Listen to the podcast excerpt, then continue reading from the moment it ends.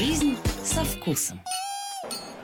Всем привет, это «Жизнь со вкусом». У микрофона Даша Орлова. Я рада приветствовать шеф-бармена Сергея Надсона, человек, который работал вот до совсем недавних пор в одном из лучших баров Москвы, «Шорт-лист» Books and Spirits. Сергей, рада приветствовать. Привет, привет.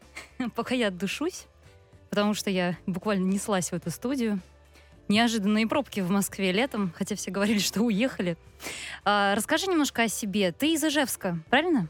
Ну, не совсем. Я из города, который называется Глазов. Это под Ижевском.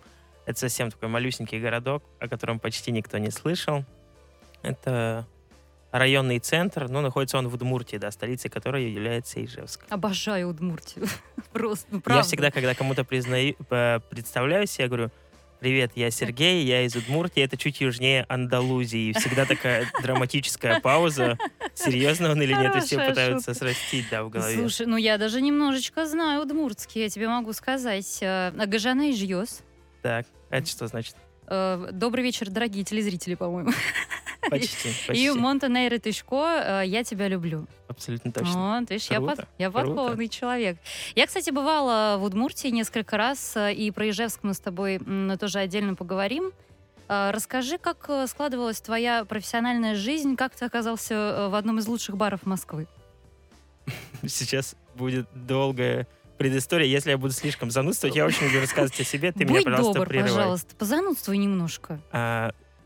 Начнем с детства. Так, в общем, ну так, дальше? Я коротко просто, у меня давно это уже отработанная история, но я коротко пробегусь. Я, и это просто тоже забавно. Я в детстве мечтал стать либо поваром, либо клоуном. То есть один готовит, второй веселит людей, да. В итоге как-то все так с, сложилось в жизни, что я стал тем, кто что-то готовит и при этом еще развлекает людей. То есть хлеба и зрелищ ты вот буквально, да? Абсолютно точно, да, прямо в лоб вообще, без каких-либо нюансов. Вот, это начало в самом детстве. Потом в десятом классе, я вообще не помню, откуда мне пришло это в голову. Скорее всего, я подозреваю, что я увидел по телевизору фильм «Коктейль» с Томом Крузом. Помнишь такой? Конечно. Вот. И я попытался покидать бутылку маминого коньяка, естественно, полную, на кухне. Я уж не помню, как там я пытался ее кинуть, но, естественно, я ее разбил, которую она мне потом еще, да, несколько лет припоминала, но я потом, естественно, купил такую же. Удивительно, что ты в моей студии сейчас находишься. Что, выжил? Мама, все...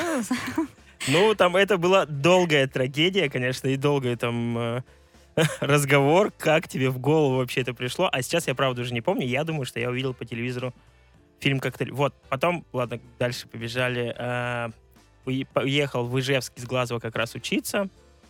Поступил на физический факультет, отучился два курса.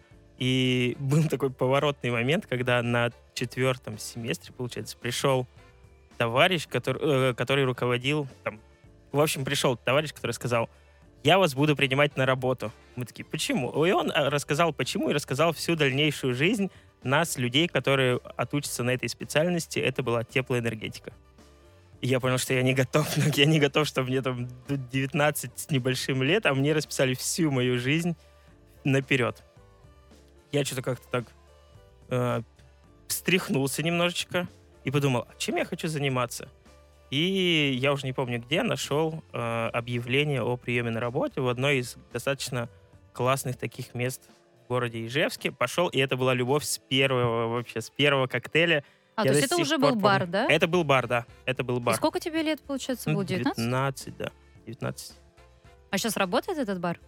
А, нет, но на его месте работает другое место этой же компании. Mm-hmm. Да, это такой большой, э, огромный холдинг ижевский, который я всегда люблю упоминать, Welcome Group. Они растут, до сих пор развиваются, очень классные ребята. И первый коктейль, который ты там сделал? Это была пинаколада. Такая, такая, да, во-первых, со сливками, да, все. Да, и она почему-то еще украшалась э, яблоком. Я до сих пор не понимаю, почему она у нас украшалась яблоком. Интересно, ты уже в стиле какой-то. Наверное, не было ананасов. Я не знаю, я не помню. Вот. И, в общем, это была любовь с первой жизни. Ой, с первой жизни. С первой минуты, с первого коктейля. Я проработал в, э, в Ижевске год. Меня пригласили в Глазов, мой родной город, переоткрывать там на тот момент легендарное, но очень уставшее место. Мы его успешно переоткрыли, и там я сразу же заключил договор на год. И спустя этот год мне нужно было куда-то ехать. Я вообще верю во всякие знаки. Я такой, а, знаешь, и, конечно же, ты поехал товарищ. в Питер, я думаю. Я поехал в Питер, но я бы хотел сказать, как. Mm, так. Ко мне пришел э, человек. Естественно, там никто не оставляет чаевые. Начнем с этим. Маленький офф-топ. В Глазове. В Ижевске еще кто-то оставляет один из ста. В Глазове никто и никогда. Что такие чаевые, тем более ну, в каком-то там Ну, слушай, там по лицу не дали уже, спасибо. Десят... Да, именно так. Но я не буду уходить в эти истории. Их тоже много за этот год. В общем, пришел товарищ там, это сейчас мой друг Ренат, и он посидел весь вечер, выпивал Джек Дэниелс, это уже было ого в глазах, ого, молодой парень пьет Джек Дэниелс.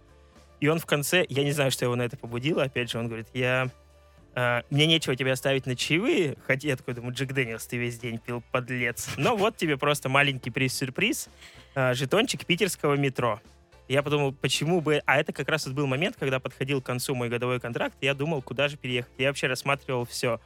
Казань, Питер, Москва, Пермь, все какие-то основ... большие города основные. И все, я связался с друзьями в Питере, меня сразу же приняли, сказали, да, приезжай, вот есть свободная комната. И я уехал. И была бы это так себе история, если бы я потом спустя года не узнал, что Ренат вообще никогда не жил в Петербурге. Он отучился в Москве, заехал в Питер потусить, просто отпраздновать окончание универа, и вот вернулся в Глазов навсегда, до сих пор там Он живет. Он стал твоим счастливым билетом в Петербург. Да, абсолютно точно. Вот скажи мне, пожалуйста, вот Питер, почему все-таки, ну это уже шутка, которая всем надоела, в Питере пить. Совсем недавно там, кстати, прошла коктейльная неделя, вопреки, несмотря ни на что. Артём Перук, человек-легенда в барной индустрии, был у меня, сидел вот в твоем кресле буквально две недели назад. И мы вот с ним тоже много говорили о том, почему именно в Питере складывается вот такая особая какая-то творческая атмосфера. И честно я тебе скажу, я так и не поняла, почему. Ну, то есть все говорят про э, вот это какую-то, э, про людей, что они другие, э, что нет там задачи открыть какое-то место, которое заработает кучу денег, желательно сразу. Нет вот этих отшлифованных одинаковых мест, как в Москве. Что там как-то больше души, больше креатива, больше вот этих безумных, в хорошем смысле слова, творческих людей, которым достаточно просто сидеть на каком-нибудь бабушкином ковре, там, в каком-нибудь полуподвале, сыром, холодном, и люди туда будут идти. Ну, мол, в Москве такое место не сделаешь. Ну, может быть, там оно недельку посуществует, но потом, конечно, закроется, потому что нужны белые скатерти, обязательно там... вот эти все красивые коктейли. Вот ты сейчас задумался, я Нет, вижу... Нет, я не задумался, я так, я так не согласился. Я, может, почему? Не... Вот почему именно в Питере открываются... Ну, вот понятно, что в Москве тоже достаточно много классных баров, но все-таки первым, да, стал Эль Копитас, питерский же бар, который э, вывел нас э, на мировую ну, арену. Нет, нет, нет, до этого было еще несколько баров, но ребята это сделали... круче, чем все предшественники. По-моему, пер... первая нет, неделя сам... в Питере проходила самый... барная, нет? Uh, ребята сделали барную неделю. Да, это очень крутое мероприятие. То есть они как-то объединили тоже... сообщество сразу в Петербурге, но почему-то не в Москве. Потому что они базируются в Петербурге. Плюс в Петербурге гораздо дешевле аренда всех площадок. Ну, это понятно. Ну, слушай, в Москве тоже есть такие места, они супердорогие, но почему-то не складывается вот этого какого-то сообщества такого классного, как в Питере, вокруг этих мест. Я понял, мы уже вообще... Очень много вопросов разом. Я попробую их разобрать по порядку. Во-первых, привет Артему. Артем мой огромный любимчик. Когда-то давно я к нему ездил в Псков учить его делать коктейли, а он меня учил доброте. А он ты учил давно меня... делать Перука коктейли? Ну, как учил делать коктейли? Но я приезжал и к нему в эр шестнадцать. Такое Ничего себе закрутилось, место. Как история. Да, да. Ну, не то, что делать коктейли. Он уже тогда знал больше, чем я, но Артем был таким очень скромным, очень много знающим псковским барменом. Я каждый раз приезжал и говорил, Артем, ты должен захватывать, мать его, Лондон вообще. Потому что я всегда был таким пробивным. Хоп, хей, погнали, давай что-нибудь сделаем.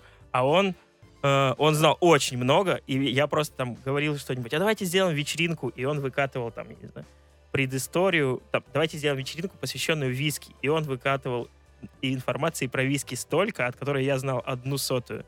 Я всегда говорил, почему я к тебе приезжаю делать вечеринки вообще, а не ты ко мне? Что происходит? Я предлагаю после такой небольшой оды Артему Перуку сделать короткий перерыв, в котором я тебе напомню о том, что мы находимся все-таки в эфире. Немножко тебя отругаю. Друзья, скоро вернемся.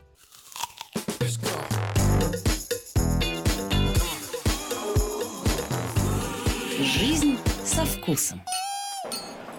Мы продолжаем. Сергей Надсон сегодня у меня в студии. И как раз-таки продолжаем говорить про Петербург, поскольку у Сергея есть опыт работы в этом прекрасном городе. Почему все-таки в Питере пить? Почему именно там?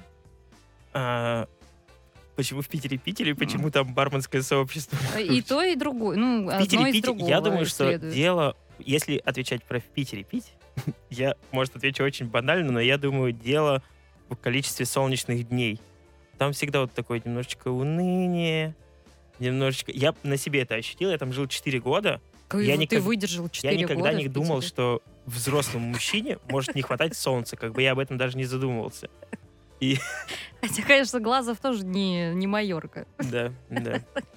Вот, и я думаю, что дело в этом всегда как-то грустненько, хочется чуть поднять себе настроение. Плюс, э, возвращаясь опять-таки к барной тусовке, почему она там более сплоченная, я думаю, что дело действительно, опять-таки, пусть это будет банально, но в том, что там люди не так сильно заморочены по поводу денег. И это же отсылка к тому, что нельзя сделать в Москве такое же крутое и э, концептуальное место, но за мало денег. Потому что каким бы ты ни был супер концептуальным, к тебе в Москве придут и скажут: «О, а у тебя дешевые приборы, а у тебя вот на стене не те обои, да, да, а да. у тебя не тот, э, там, я не знаю, не та люстра, а у тебя не та форма персонала». А, а в Петербурге, действительно, если ты продумал концепцию, а, для меня лично одним из первых... Таки, а, ну, наверное, первые были Джин Тоник, которые собрали огромное количество а, джинов. Потом была «Полторы комнаты». Наверное, я не помню, честно говоря, кто первее открылся. «Полторы комнаты» или «Эль Копитас». Ну, в общем, все эти три проекта, да, это не важно, все эти три проекта, они были сделаны... Ну, то есть, если московская публика туда заходит, у них как бы сначала так, такой шок, когда из Москвы отправляешь туда, типа, что за отвратительное место ты меня отправил. А потом... Что за гадость. Да, а потом уже, когда они попробовали напитки, закуски, когда пообщались с, перс- с барменами, да, когда им рассказали, что здесь происходит, почему, что, откуда и куда, потом уже говорят: «О, а на самом деле прикольно». И знаешь еще в чем, э, что здорово, что москвичам э, питерцы смогли продать вот эту историю. То есть москвичи приезжают сейчас в Питер специально ради вот этой жести. И вот чем хуже, тем лучше. Ну, вот ты, прям вот, вот совсем ты... какая-нибудь дрянь, да, понимаешь, на стене висит. И вот прям замечательно. Люди будут идти и еще спрашивать, что такие коктейли дешевые. Ну, класс. Ну вот видишь, ты как ведущая Москва-ФМ говоришь ради этой жести, а петербуржцы просто кажут: красивая э, картина, она дырку на стене закрывает. Ага, вот нам Натали пишет, что она удаляется от Москвы и, видимо, уже перестает нас слышать и сожалеет, э, рыдающих смайликов, как бы это ни звучало, нам присылает. Натали, вы обязательно можете нас переслушать на мосфм точка ком и в наших подкастах. Вы же знаете, это очередной раз, когда я с удовольствием об этом вам напоминаю. Так все-таки на, на Питере немножко задержимся еще? Если говорить про меня, то там я проработал четыре года в великолепном месте Big Liver Place. Они сейчас уж э, там, не так активно мелькают в соцсетях, но это бар, один из там, нескольких десятков вообще в России, который сейчас переходит из разряда популярных в, разря- в разряд легендарных. Ого, то есть, и как это определяется? Ну-ка, расскажи. Это определяется так, что м, популярный бар, то есть они шумят, ты приходишь, там все э, в трендах, все круто, вкусно. Я не говорю, что это плохо, да? То есть это такой формат. Ты приходишь, и там вот все то, что сейчас модно. Не надо углубляться в коктейльные Конечно. тренды, да? Конечно. Ну вот, стало low эй би ви модно. Так, по-русски. Э, коктейли с, ниж... с низким содержанием алкоголя. Легкие. Стало модно. Выпивать сильно стало уже не так модно. Стало модно выпивать немножко. И мы с Константином Плесовским, с моим хорошим другом, э, обсуждали, совладельцем «Чайной», обсуждали, что вот, надо же делать. И мы понимаем, что везде так. И в Ну, и мы много это обсуждали, обсуждали. В какой-то момент говорим: но ведь «Чайная», это, это «Чайная», это, кстати, одно из моих любимых мест в Москве. Как так я перескочил. Работает она еще? Да, да, безусловно, уже много лет.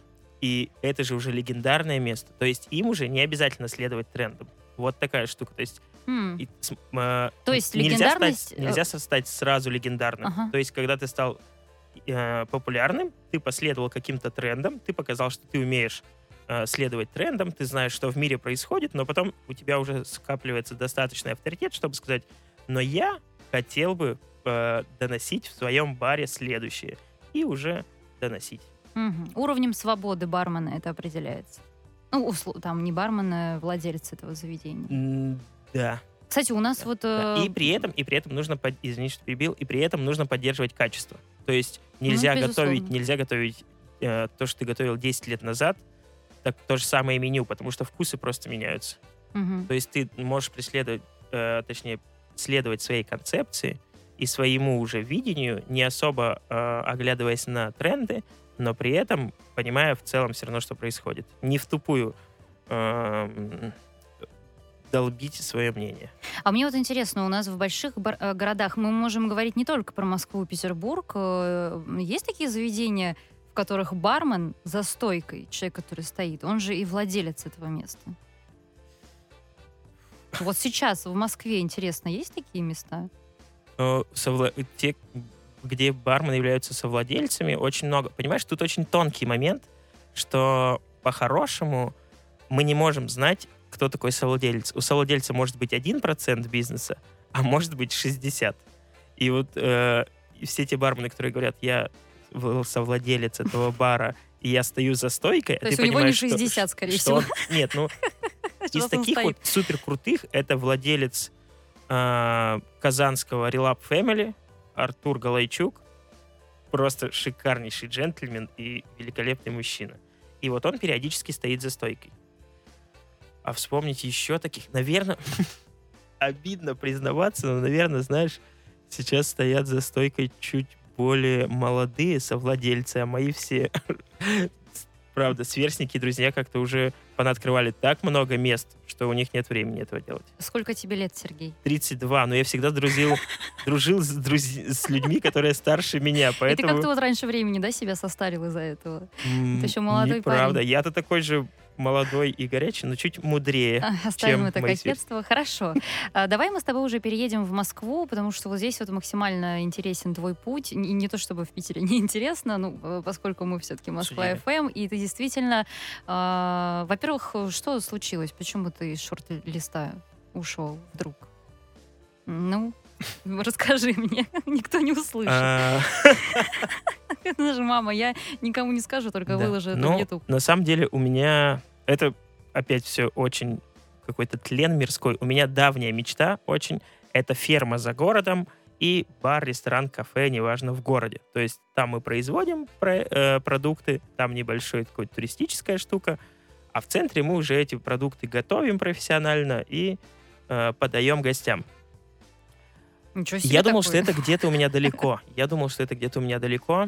А, а, надо тут сразу оговориться, что в шорт-листе я проработал... Я вообще там не работал, по сути. Я там вообще не работал. Так вот, хоть мы... Да, хоть я там успел а, помелькать в соцсетях, я просто м- входил в обязанности, и как раз-таки я, я понял, что я устраиваюсь опять в хороший бар. Это очень хороший бар. На ту же должность, э, у должности барменджера есть одна гигантская проблема. Это норма в индустрии, я не знаю, что, с этим де- что можно с этим делать, что ты должен был на связи с четырёх ночи, точнее, с десяти утра до четырёх ночи. То есть ты там в десять утра встаешь, решаешь вопросы с бухгалтерией, днем э, у, у нас срочное мероприятие, нужно с ними связаться, обсудить предзаказ. А ночью, соответственно, ты уже в баре там обслуживаешь гостей. Или следишь за тем, как обслуживают гостей. И от этого никуда не деться. И я устроился в очередной бар хороший, и мне это всегда доставляло удовольствие. То есть это просто норма такая. Хотелось бы сказать, а вот где-то по-другому. А но... подожди, а это но почему? Это, это экономит, что ли? Еще одного сотрудника нужно брать на какие-то административные вот задачи? Просто владельцы баров экономят на этой позиции, заставляют человека работать до четырёх утра? Как так? Я так отвечу. Я еще не встречал никого. И это, кстати, очень правильная мысль. Очень правильная мысль. Я отвечу так, что я еще не встречал тех, кто бы так не экономил. И я так даже сам не экономил, когда у меня был свой бар. Потому что как-то так, ну так, знаешь, есть такое, так принято. И это может быть совсем дурацкое принято, но тем не менее реально все барменджеры работают так. Угу. Вот. И, и я понял, что я не готов. Все, я ночной... Режим плюс дневной постоянно сбивается, куча рабочих часов, и там даже если у тебя два выходных подряд, что еще реже у работников нашей индустрии, то ты все равно не успеваешь отдохнуть. И получается, что пресловутый work-life balance, о котором все сейчас говорят, стремиться просто к нулю. Баланс жизни, Диву. личной а, да, и извините. работы. Да. А, вот давай мы сделаем такой реверанс еще раз в сторону шорт-лист. Я же тебя позвала не потому, что ты там перемелькался в соцсетях. Я достаточно глубоко, хоть так многим и не кажется, изучаю ресторанную жизнь города, и мне просто интересно... Ну, мне интересны люди, и у меня свои принципы, по которым я определяю гостей, которые появляются в моей студии, но шорт-лист действительно уникальное место, какое-то оно очень не московское, оно какое-то немножко медитативное, какое-то более спокойное, чем большинство вот модных баров. Ну, это по моим ощущениям, я, правда, в последний раз там была достаточно давно, и, знаешь, вот в похожем месте я была э, в Венеции, вот мы просто шли там по одной из набережных, и я увидела, э, сначала подумала, что это библиотека, а потом захожу, думаю, это, наверное, какая-то просто книжная лавка с кофе, ну, у нас же тоже много таких мест. И потом я понимаю, что это вот тоже один из лучших баров Венеции, что там готовят какие-то фантастические коктейли, и там за барной стойкой стоит чемпион всего вообще на планете. И, и когда я попала в шорт-лист в Москве, я прям, ну вот с радостью обнаружила, что это вот похожий, похожий островок. И так круто, что в Москве такие есть места. Вот расскажи тем слушателям, которые там еще не были, зачем туда идти, какая там концепция, да, вот, ну, какие коктейли там можно попробовать. Чем этот бар так примечателен, чем он отличается от любого другого в Москве? Вот как ты думаешь? Спасибо за приглашение. Во-первых, возвращаясь к тому, что интересно, как ты определяешь гостей своей студии, я надеюсь, тоже разгадаю эту загадку. А про шорт-лист, да, это бар и магазин книг, то есть там два зала, один более спокойный, второй более такой... Он тоже не сильно танцевальный, но он более томный, более темный, более такой уже про вечерние посиделки. Один более дневной, можно вот так сказать. И это бар, как раз откатываясь немножечко назад, это, это вот сейчас очень трендовый бар. В самом хорошем смысле. И он имеет все шансы стать легендарным. Да, открывался он как хайбол-бар. Тема хайболов до сих пор популярна. Для, да, для слушателей поясню, что хайбол — это напиток, в котором крепкий алкоголь смешивается с газированной водой. Звучит тривиально, но как раз-таки в... вся... В общем, сложнее сделать что-то простое гениальным. Вот, вот в этом вся сложность, да. То есть тут вопрос в том, какой алкоголь выберет бармен. Он его тоже может на чем-то настоять, как-то обыграть. Плюс содовые сейчас тоже есть определенное оборудование. Можно прямо в баре делать различные вкусовые содовые. Вот, и на этой теме как бы шорт-лист поднялся. Тогда, э, это сколько там, два года назад, тогда как раз хайбол просто звучало из каждой, я не знаю, из каждого, из чего ты, ты работаешь на радио, лучше знаешь, из чего звучит из каждого, из каждого утюга. Вот я вспомнил, да? Да. Из каждого утюга звучало слово Пусть хайбол. И... Из каждого утюга звучало слово хайбол, и открылся хайбол-бар. И его открыли качественно, э, как раз по-московски. Там классный интерьер, при этом не вычурный, а очень такой, очень спокойный, который как раз тебя умирот- умиротворяет и немножечко замедляет, не, не разгоняет. И качественная кухня, качественные напитки, очень классный френдли-сервис. То есть без перебора, но и без перехода уже... Без перебора, я имею в виду, в пафосном каком-то общении, но и без перехода на личность. И очень хороший баланс. Угу, отлично. На этой ноте мы сейчас прервемся на выпуск новостей, но оставайтесь с нами, поскольку буквально через несколько минут мы к вам вернемся. И у меня в студии Сергей Надсон.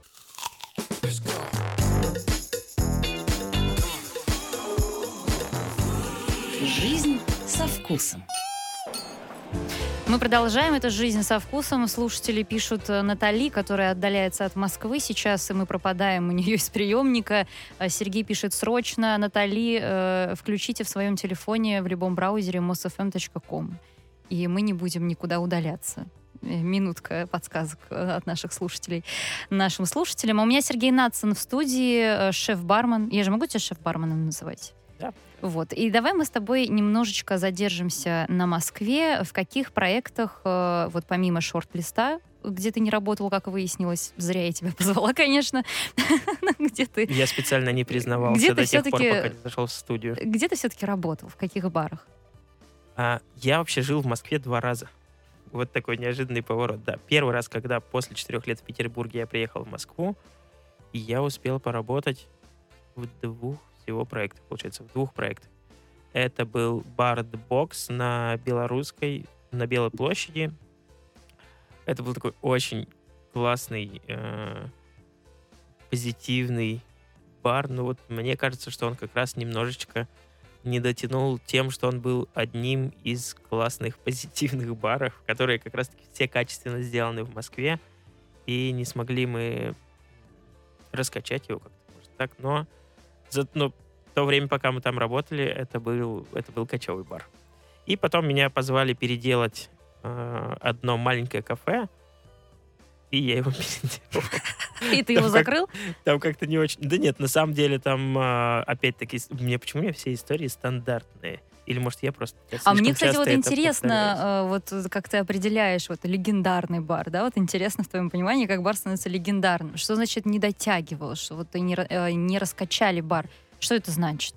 Ну, вот как раз, чтобы стать легендарным, тут вообще сейчас все логично с, с, э, сложится, чтобы стать легендарным, как я уже сказал, нужно на волне трендов, на волне трендов и уже выйти к тому уровню, чтобы э, начать диктовать свое какое-то видение.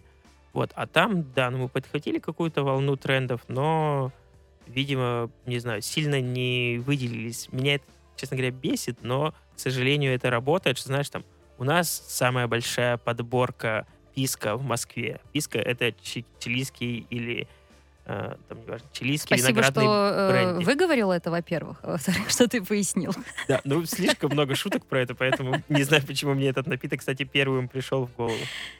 Ну вот да, интересно. Чили или Перу. Меня сейчас ага. это, эти страны между собой даже конфликтуют. И это работает. И это работает, но вообще непонятно, почему. А как это работает? Ну, то есть просто о вас напишут какие-то профильные издания, да, из-за того, видимо, что у да. вас там какая-то видимо, самая да. большая карта, например, да. разных маки- мохито, и каких да. хочешь там идти. Да. Да, с апельсином, да, да, с, да, с чем да, угодно. Да. А mm-hmm. если просто готовить что-то очень вкусное и говорить, у нас и говорить, у нас очень вкусный э, там, майтай, да, то все-таки скажут, ну класс, у всех очень вкусный майтай. Но э, при этом, может, у тебя самый вкусный, но кто это решает? Решают только те, кто вот так имеют смелость смело заявить о себе, что у нас самый вкусный майтай.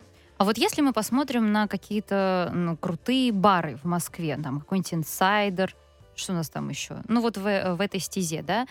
Чем эти бары отличаются от баров вот, в каких-то барных столицах? Там, не знаю, Нью-Йорк, Лондон, где, кто у нас там еще отличается крутыми барами, известными на весь мир? У нас вот есть какая-то своя московская вот эта барная... Есть, это Нью-Йорк и Лондон, сто процентов. А, я имею в виду в мировом масштабе, это сто процентов Нью-Йорк и Лондон такие. А, ну и, кстати, сейчас еще азиаты тоже. Сингапур и прочие уже очень плотно вбиваются. Да, по-моему, пятьдесят Best Bars, там одни, одна сплошная Азия. Ну первые, нет, там сферы, есть отдельно азиатский пятьдесят Best Bar. А, ну это справедливо. Вот там только азиатский. Вот там только, угадала? Там только азиатский. Так.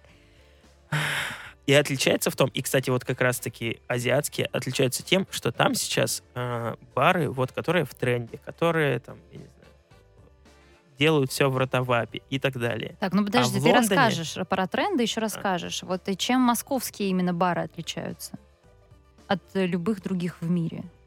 Московские бары или московские...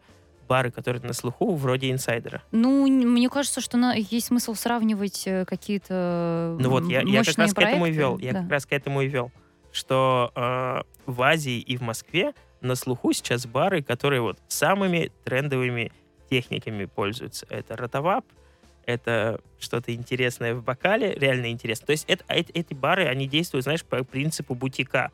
Э, там, посещение этого бара и выпить коктейль, это не значит, что ты утилитарно зашел там выпить коктейль. Это значит, что это некое событие, что ты пришел, и ты действительно все свое мнение, о, все свое время посвящаешь этому коктейлю. Да? Большинство же баров действует по-другому, то есть ты приводишь, там, мы с тобой пришли в бар поболтать, у- уделяем время друг другу, и коктейль наше время приятно дополняет. Вот. А в Лондоне, например, да, там бары с уже десятилетней с десятилетиями и некоторые столетиями истории, да, и, и вот они тоже входят в топ, но они входят в топ очень по-другому, и мне вот тот стиль гораздо ближе. То есть Агапирона как смешивал мартини, мартини — это смесь джина с вермутом, так и смешивает, и тем не менее входит в топы. А чтобы московскому бару войти в топ или азиатскому бару войти в топ, нужно да, прыгнуть э, выше своей головы, сделать три кувырка, приземлиться на место. Почему? Не знаю, затрудняюсь ответить. Мне сложно. Может быть, действительно история. Просто. Ну, как культура. Надо Я просто судить. думала, ты скажешь, что вот, да, в Москве э, у нас нет такой барной по-настоящему культуры, как ты сказал, что человек может прийти после работы и заказать себе коктейли, там, своей подруге, э, своему коллеге, с которым он пришел. А у нас все-таки надо поесть, да, то есть ты приходишь в заведение, ну, по сути, приходишь просто в ресторан с хорошей барной картой. И, наверное, э, все равно приходится большинству работать именно вот в таких условиях, что ты просто в ресторане делаешь э, хорошую барную карту, если ты хочешь, чтобы у тебя люди пили коктейли. Сами по себе бары, наверное, раз-два и общался. Я бы сказал, да. Я бы сказал, я полностью тебя поддерживаю, да. В Москве таких баров, правда, по пальцам двух рук пересчитать. Куда ну, а что должно случиться, чтобы эта как-то история переломилась? Есть же хорошие проекты, есть куда сходить. Но тем не менее, и даже вот ну, как-то молодое поколение все-таки, наверное, больше к барам должно тяготеть, к хорошим, да, к хорошему продукту, но вряд ли там им нужно обязательно сидеть и есть стейк какой-то с бокальчиком. А все равно это как-то пока очень медленно развивается. Почему? Как ты думаешь? Сложный, хороший вопрос. Думаю, это культура потребления. Это... Культура потребления, то есть она складывается, опять-таки, очень долго. И, как я и сказал, что там барам десятилетия и каким-то уже столетия, и это норма. А тут мы еще только приучаем. Ну, кстати, я с тобой не соглашусь, потому что в Москве это тоже уже э, норма. Это уже норма. Но для регионов это пока даже примерно не норма. Поэтому... И, нет, даже так скажем, для... модерновой, не то слово подобрал немножко, но меня поймут, модерновой публике это уже норма. Зайти после работы, пропустить по коктейлю, обсудить и там поехать домой или пойти на ужин, да, дальше. А, но все-таки для среднестатистического потребителя это пока даже примерно не норма вообще. Ну, расскажи теперь нам про тренды. Значит, что сейчас готовят во всем мире, что сейчас модно, и, ну, мы можем сказать, что там что-то, наверное, придет к нам спустя несколько лет, потому что мы все-таки последователи больше, чем создатели, конечно. Ну, в барной культуре точно, да. Но вот я бы сказал, что сейчас как раз тренд и в кулинарии. Есть еще, знаешь, в баре какая не очень приятная для меня, точнее, не очень любимая мной деталь, что мы, помимо того, что мы а, повторяем за всем миром в России, так еще и перед этим все бармены мира повторяют за всеми поварами мира. И да, интересно. И то есть, получается, мы повторяем за теми, кто повар... повторяет. Но тренд сейчас э, абсолютно очевиден. Это как раз-таки приход к своему, вот к родному. А, то есть в Чили уже не итальянский ресторан топовый, самый номер один, а это ресторан, который рассказывает про Чили. И, кстати, по поводу работы в Москве, когда мы делали э, кинотеатр художественного, я принимал участие как барменджер как раз в открытии кинотеатра художественного, и делали там ресторан Ники, вот это был в моем портфолио такой очень интересный опыт. Ты помогал потому, им делать барную мы... карту? Я, я был, э, это отдельная история, я туда устроился, когда вернулся из Ижевска, после того, как закрыл свой бар. Вот. И там была такая история, что открытие очень долго затягивалось, мы проработали все напитки, и я ушел оттуда в феврале, потому что уже все, не дотерпел, мне хотелось к людям. Хотелось ну, к в Нике людям. Просто фантастическая барная карта, там очень классные Я, коктейли. Честно говоря, не знаю, сколько там сейчас того, что делал я, но вот то, что мы делали, мне это было действительно интересно. То есть, например, сделать хреновуху. Хреновуха — это что такое всегда? Это дешевая водка, м- очень много хрена, мед и сколько-то лимона. И ты выпиваешь, и делаешь так, там морщишься, и понимаешь, что это что-то такое, чтобы нос пробило. Я же, например, тогда себе поставил такую задачу сделать хреновуху, чтобы там открывалась не острота, не только острота хрена, а именно э, овощная составляющая хрена. И я... Мне очень нравятся твои примеры сегодня. Я про... Они очень радийные. Я прорабатывал... А, я понял. Не, все в порядке. Я прорабатывал, то есть я не думал, сколько туда добавить меда и лимона или сахара, а я просто прорабатывал... Прорабатывал это, когда ты приготовил... готовишь много, большое количество раз, чтобы добиться идеала. Угу. Вот. И я прорабатывал именно соотношение только водки и хрена. Это была очень качественная водка. И в итоге я пришел к тому, что мне нужно было на литр водки всего пять грамм хрена. И все пробовали и говорили, это хреновуха, но это такая хреновуха, которую я никогда не пробовал. Воу, это прикольно. Мы делали квасы. Мы делали квасы и делали их по технологии пятнат, как бы это... Ну, точнее, это мы так и делали действительно. То есть, что такое пятнат? Когда берут недобродившее вино, заливают в бутылку, закупоривают, оно там внутри дображивает и сильно газируется. Мы также делали квас. То есть, мы смешивали все ингредиенты полностью натуральные, заливали в бутылки, э- закрывали и убирали в холодильник, и выдерживали определенное количество времени. И вот от этого, кстати, в своей карьере я сильно кайфовал. И если возвращаться к трендам, то во всем мире сейчас... Э- тренд, который, на мой взгляд, уже уходит, это вот как раз сделать что-то супер замороченное, чтобы...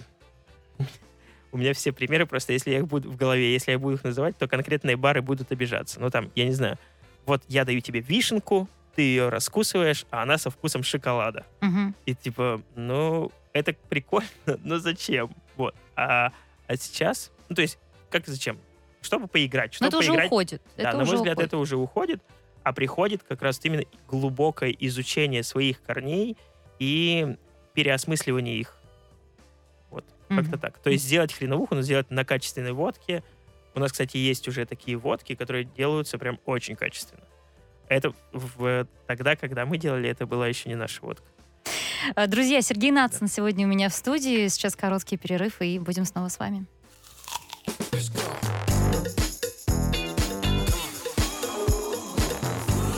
Жизнь со вкусом. Мы продолжаем. Шеф-бармен Сергей Надсон сегодня у меня в гостях. Продолжаем говорить про барные тренды. Значит, возвращение к корням, получается, к какой-то аутентичности, к простоте, минимализму. В какой-то... Нет, не к простоте и минимализму. Нет, к корням и к аутентичности, но не к простоте и не к минимализму. Как раз-таки...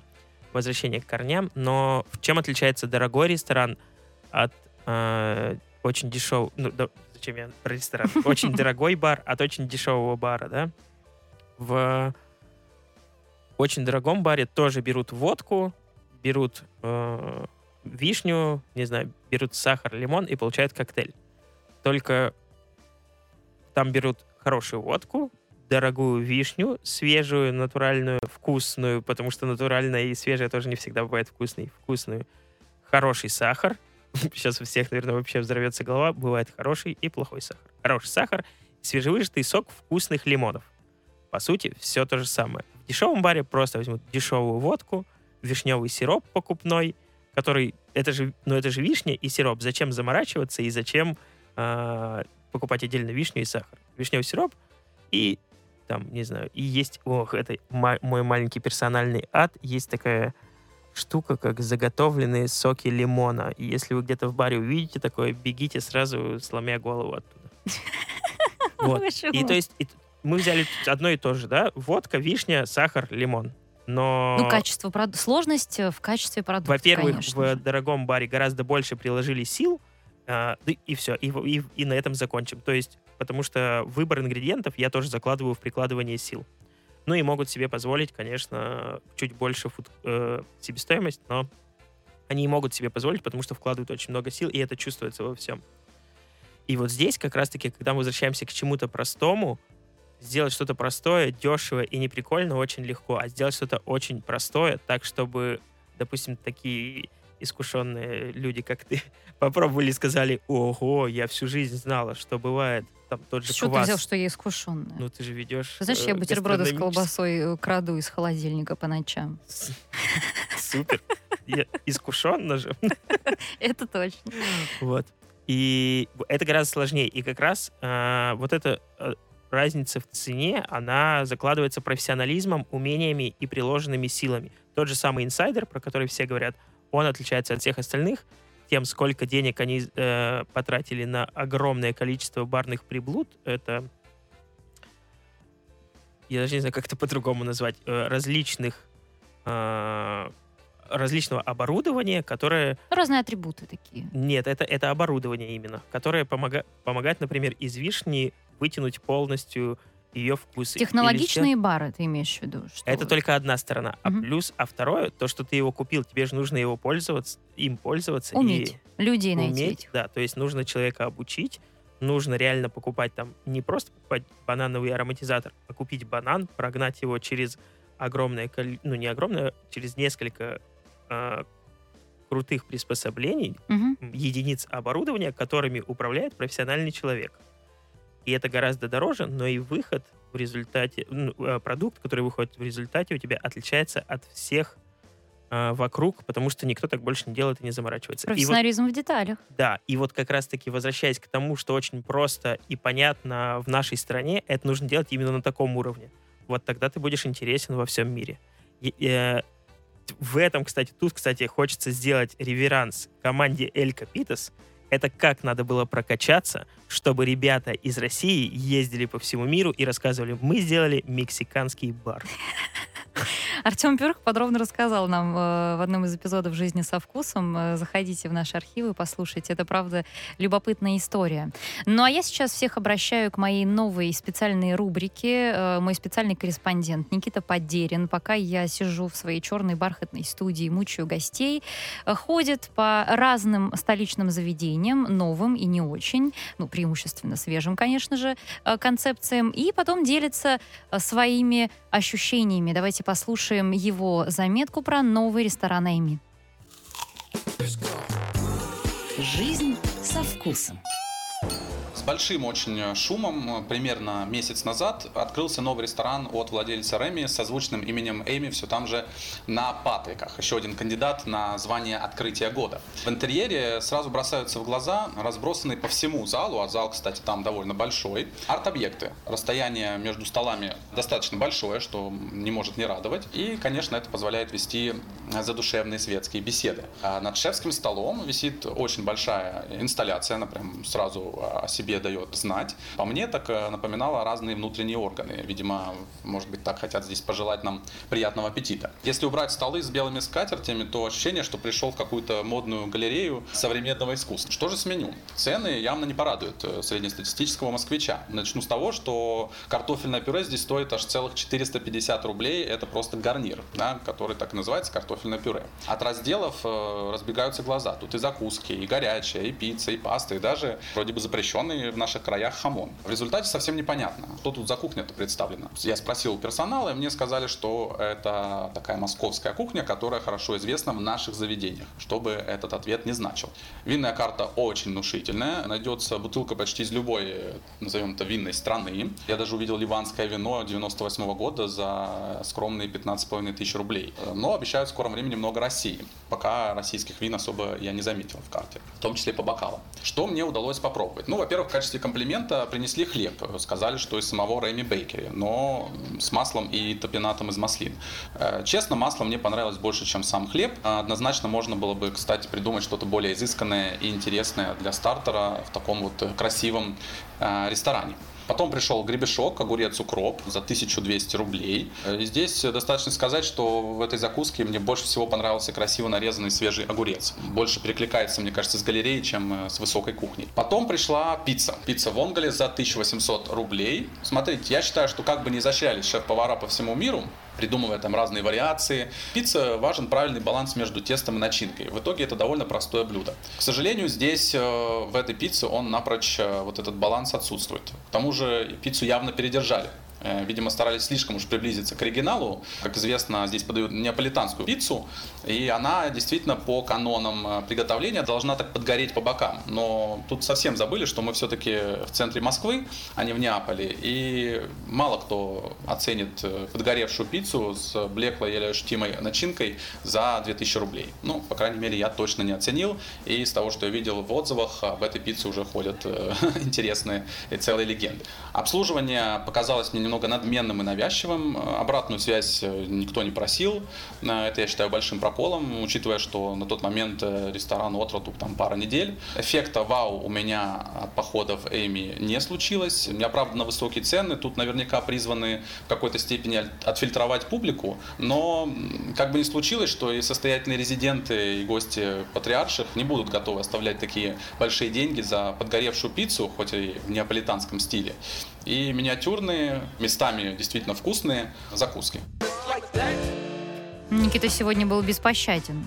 Если вы хотите, чтобы наш специальный корреспондент зашел в какое-то конкретное место и проинспектировал его, пишите на номер восемь девятьсот двадцать шесть четыреста девяносто два ноль с пометкой в программу «Жизнь со вкусом».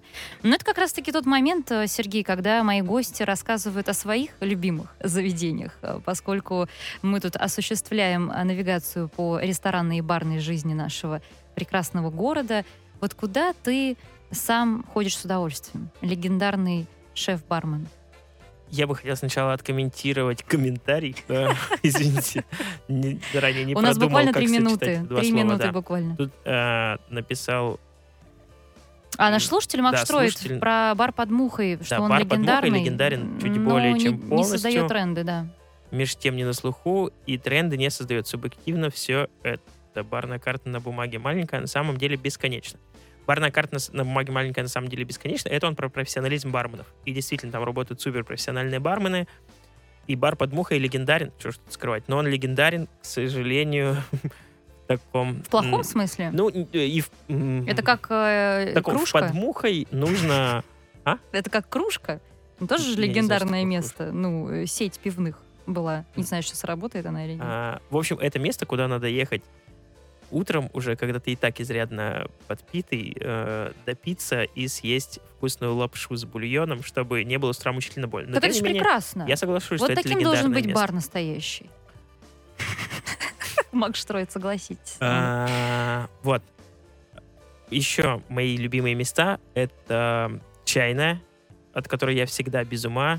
И вот это как раз-таки тоже легендарное место еще одно. Деликатесен.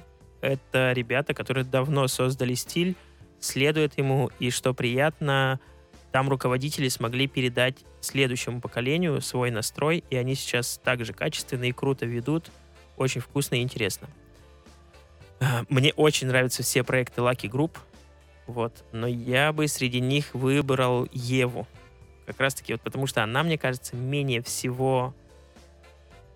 Не буду комментировать, почему. В общем, Ева прямо в сердечко. А, так, надо еще пройтись по барам. Я думаю, надо пройтись по барам. Я бы рекомендовал зайти всем в бар «Ламберджек». Это вот как раз один из тех баров, которые, несмотря ни на что, в Москве, а, не обладая суперлоском, как сейчас рассказывал про Эми Никита, а, работает уже много-много лет подряд. А, «Веладора». Есть такой бар «Веладора», но туда тоже все едут утром, уже после нескольких мест. А я бы рекомендовал туда прийти на ужин, потому что это очень крутое место с очень вкусной едой, которые ребята возят свой мезкаль из э, Мексики. И я бы рекомендовал там поесть и попробовать. А, еще порекомендую зайти в малюсенький бар Drunk Delon, в котором я работал перед шорт-листом. Он очень прикольный и интересный. И таких баров реально, настолько маленьких баров прямо мало. И вам, вас точно он повеселит, порадует, и ребята там готовят по-прежнему очень вкусные напитки. И в конце не могу не сказать про шорт-лист. Шорт-лист — чудесный проект, я желаю ему огромного роста, и они все делают правильно, и я уверен, что этот бар станет легендарным, и когда-нибудь спустя пятнадцать лет вы будете говорить: а я ходил в шорт-лист, когда это был всего лишь модный бар еще, а это сейчас легенда, и туда не попасть. И, кстати, про легенды, конечно же, Нур. Я смотрю на часы, последним называю Нур. Любовь, трепет и бесконечное Сергей, уважение. Сергей, ты сейчас скажи мне, ты уже реализуешь свою мечту о том самом барчике рядом с огородом, вот это все? Вот, э, я сейчас уже реализую свою мечту и изучаю фермерскую жизнь. Кстати, я недавно впервые в жизни попробовал фермерскую курицу, которую просто запек с солью.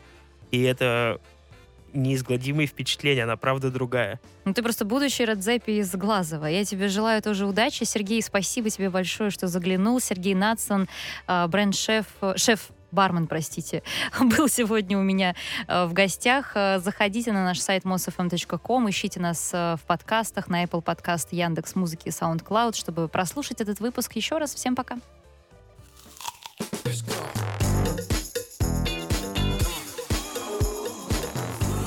Жизнь со вкусом.